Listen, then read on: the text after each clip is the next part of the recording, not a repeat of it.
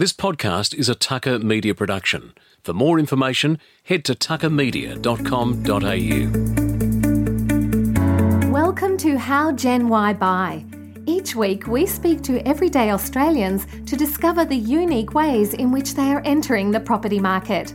Learn how Gen Y are beating the odds and getting their foot on the property ladder with your host, Nathan Smith, the Managing Director and Mortgage Broker at Birdie Wealth.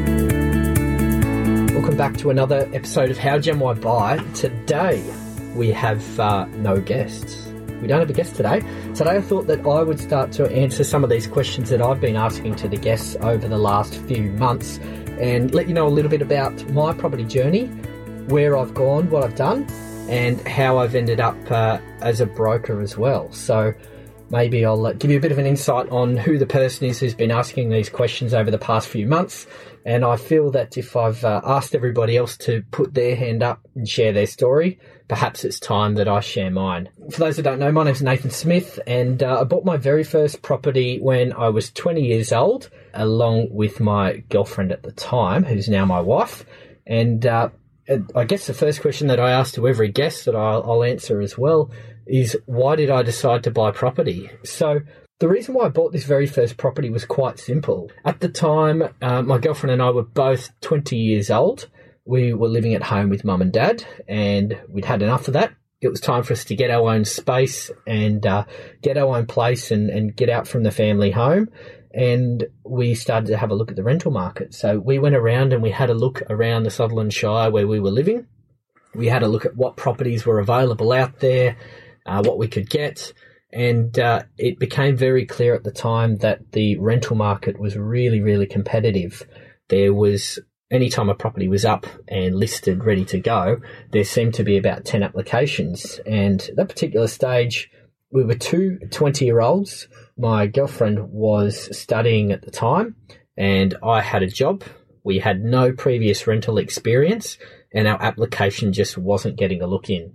So the real reason that we decided to look into buying our own property was out of necessity, to be honest. We couldn't get a rental property, so we said, well, I wonder how far we are off actually buying a property to actually live in.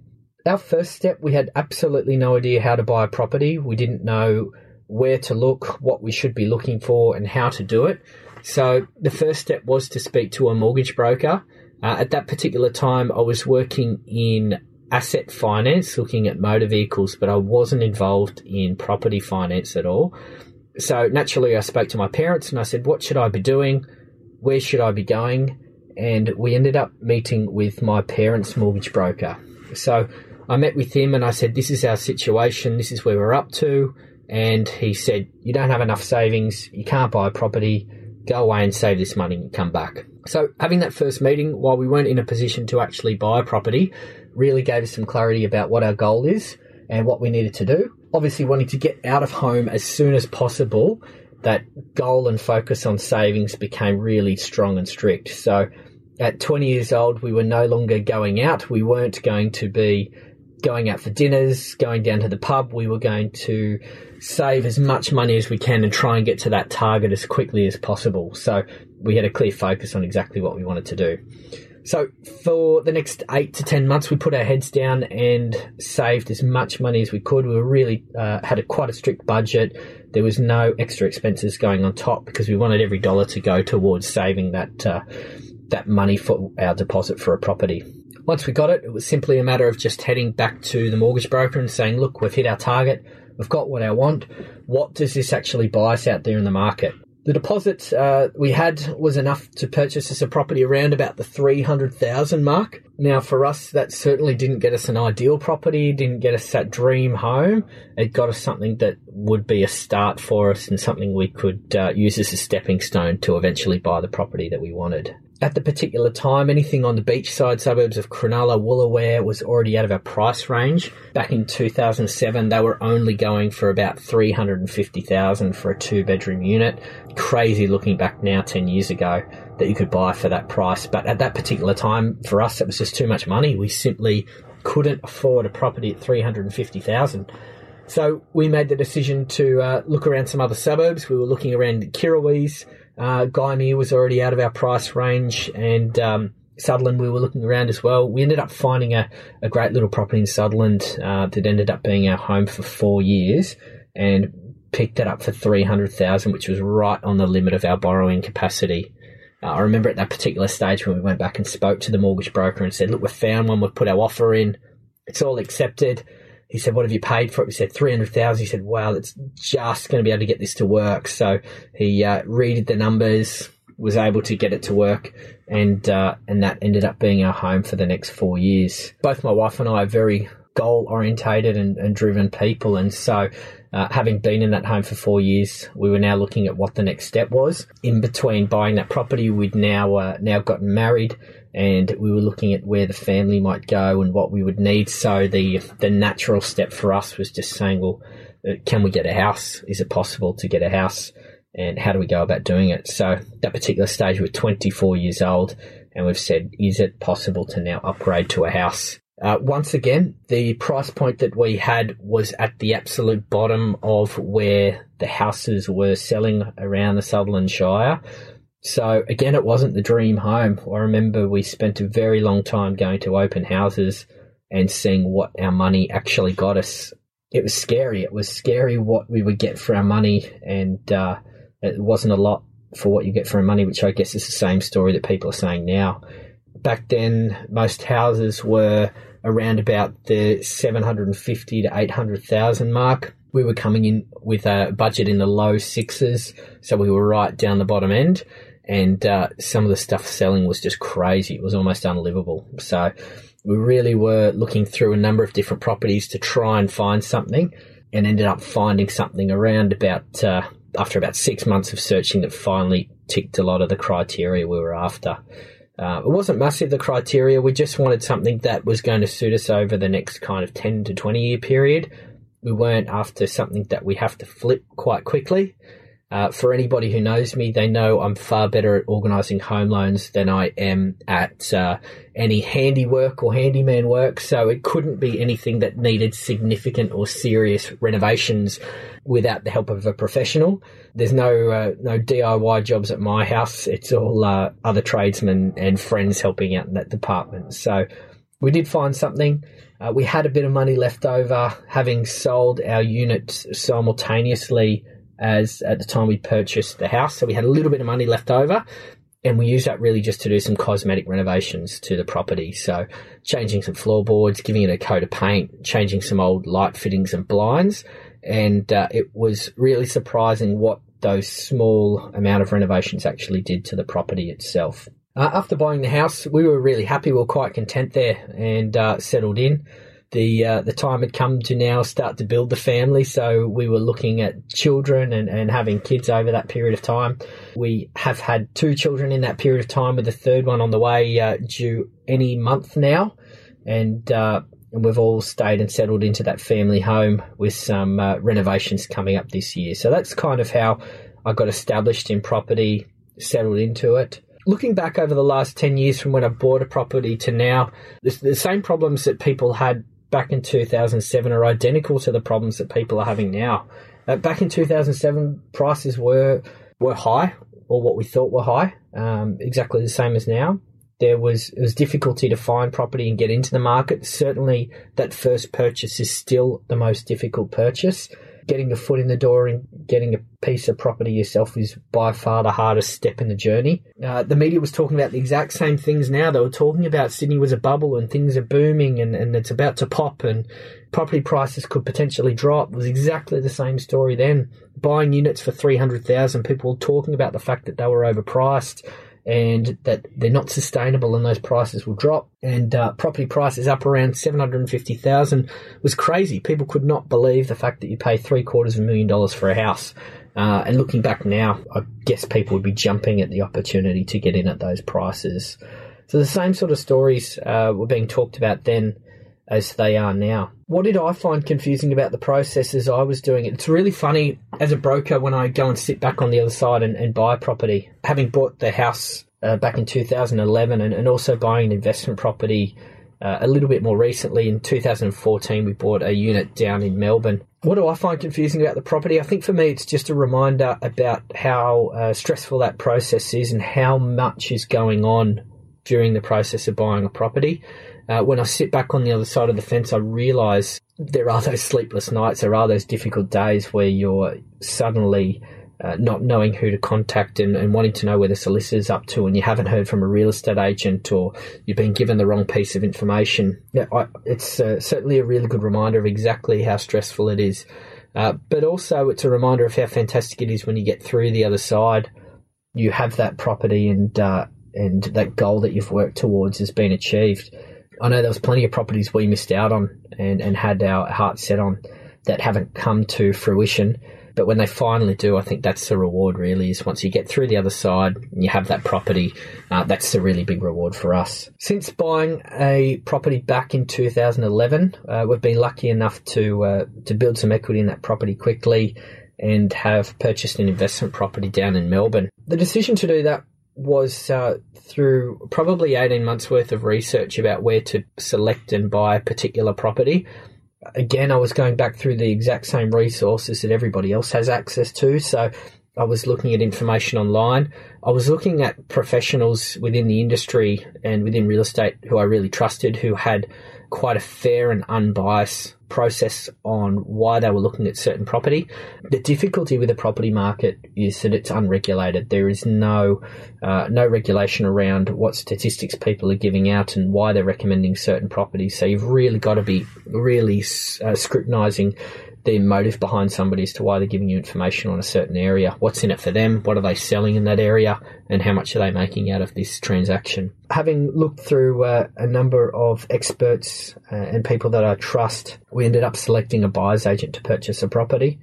Uh, so even though, again, I, I, sit within that finance and property industry, uh, for me, buying a property interstate or even uh, in state, using a buyer's agent for me was mandatory. It was a cost, uh, certainly, and uh, I understand people see that cost with uh, a buyer's agent as an expense, but for me, I saw it as almost an insurance policy.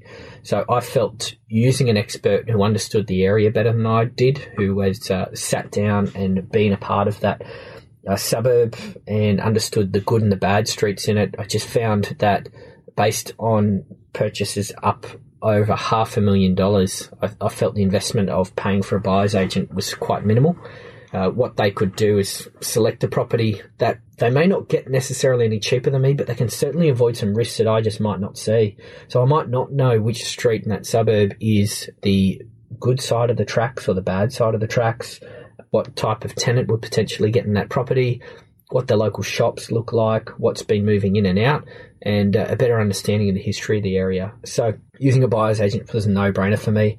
Uh, I was quite clear on exactly what property I want, and uh, it didn't take the buyer's agent long to find one because uh, I guess uh, we knew exactly what suburb we wanted, the style of property. So, as soon as one became available, we, we pushed and pounced on it straight away. So, yeah, that property's been bought back in 2014 it's just sitting there down in Melbourne. It's set and forget. We have it tenanted out and we just leave it alone. Um, since 2014, there's been a number of property goals in the last three years, but some haven't come to fruition. So there has been plans to upgrade and do some developing with some friends, do some development sites. Uh, also looking at potentially purchasing another investment property. So even within the last 18 months, I've been back out uh, looking at properties and going to open house and trying to buy property off market.